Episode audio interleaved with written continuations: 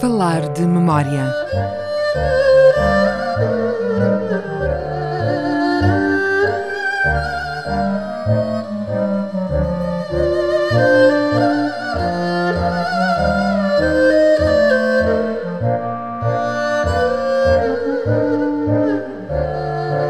Viva, sejam bem-vindos a Falar de Memória, sempre com João Guedes. O meu nome é Hugo Pinto. Encontramos-nos mais uma vez para falar das ligações a Macau do Exército de Libertação Popular.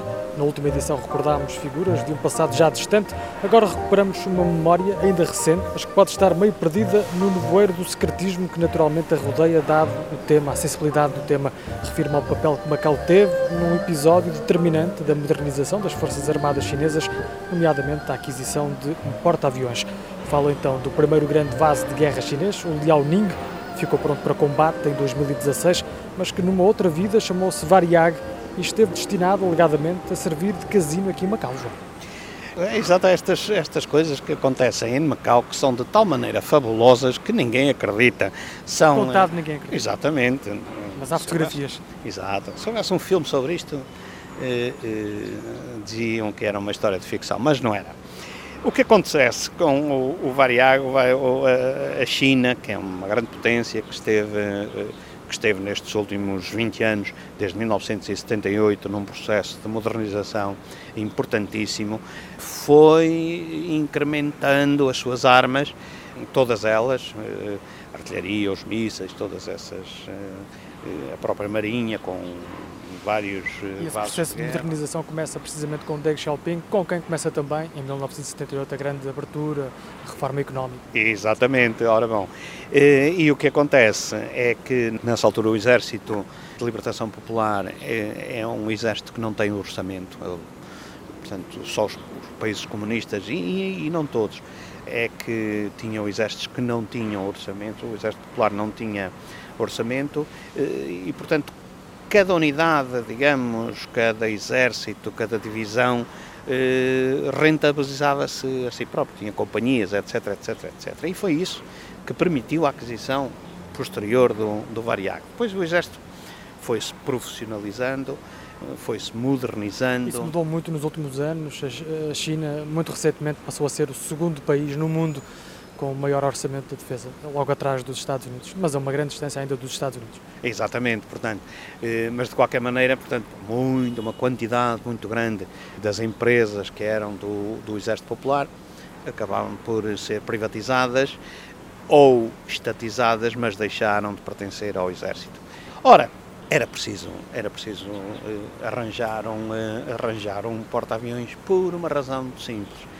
A China tinha tecnologia capaz de fazer um porta-aviões capaz de permitir a descolagem de aviões com motores convencionais, mas não tinha capacidade para fazer descolar aviões a jato modernos, nomeadamente os F-16 e outros Mirage e outros modernos. Porquê? Porque na descolagem esses aviões têm as chamadas unidades jato, que literalmente cospem fogo, para conseguir levar o avião a em tão poucos metros como um porta-aviões, e destroem literalmente as pistas. Portanto, com um porta-aviões com uma pista antiga, convencional. Exatamente, de maneira que aquilo ficava destruído de cada vez que um avião descolava, não podia ser. E portanto, quem tinha essa tecnologia capaz de permitir essa descolagem eram os russos e os americanos, naturalmente. Os ingleses também a tinham, mas era um segredo militar que estaria, penso eu, ao alcance da espionagem chinesa. Mas se conseguissem ter um protótipo, era melhor. Ora bom, e é aí que surge a oportunidade do Variag, que estava estacionado na Ucrânia. E então, lá vem Macau, que sempre serviu para estas coisas. Né? E então, há uma empresa aqui de Macau que se propõe comprar o Variag, que estava... Uma empresa foi criada em agosto de 1997, uma empresa com o nome Agência Turística e Diversões Chong Lot, que na altura terá gastado 6 milhões em papelada para abrir um casino e um hotel. Ora bom, encontrado o porta-aviões necessário, o Variag tinha sido construído pelo exército soviético, deixou de servir, e de maneira que ficou ali, não estava aparelhado ainda, mas tinha a pista, e era isso que interessava aos chineses. E de maneira que essa empresa faz a compra do Variag. A compra que foi, o negócio foi fechado por uma antiga estrela de basquetebol da equipa do Exército de Libertação Popular, Xu Jiangping.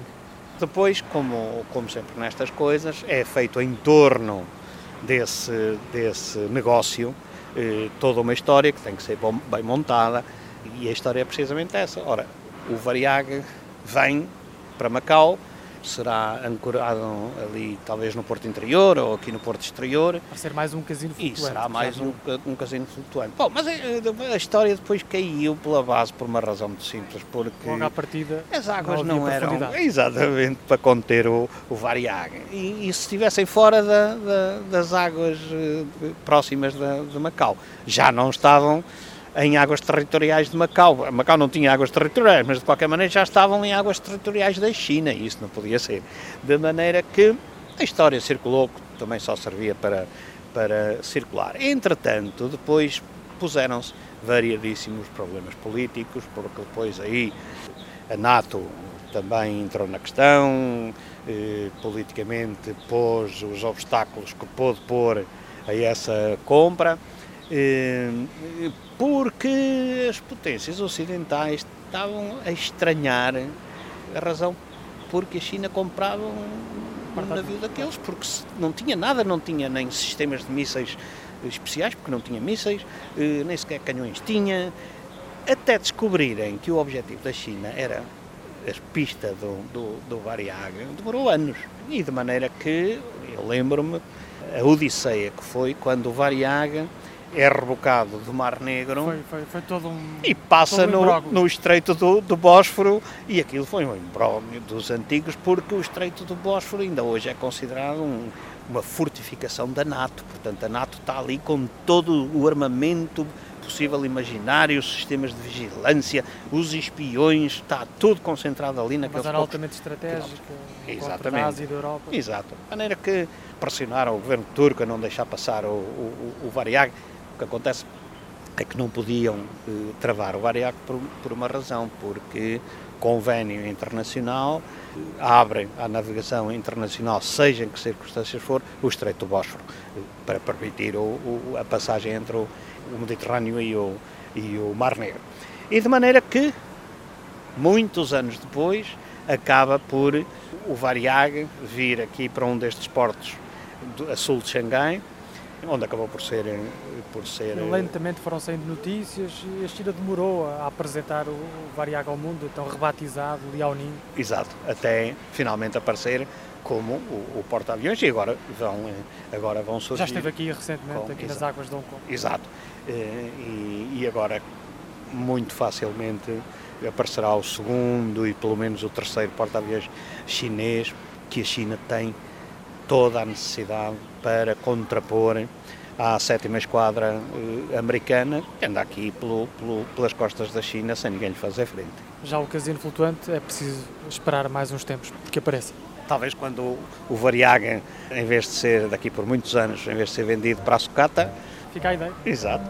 Assim recordámos a anterior encarnação do primeiro porta-aviões da China, o Liaoning, já se chamou Variag, e sobre ele se dizia que viria a ser um casino flutuante em Macau. Pode seguir-nos também em memóriamacau.blogspot.com e ainda no Facebook basta procurar por Falar de Memória. Obrigado, João. Até para a semana. Obrigado, Hugo.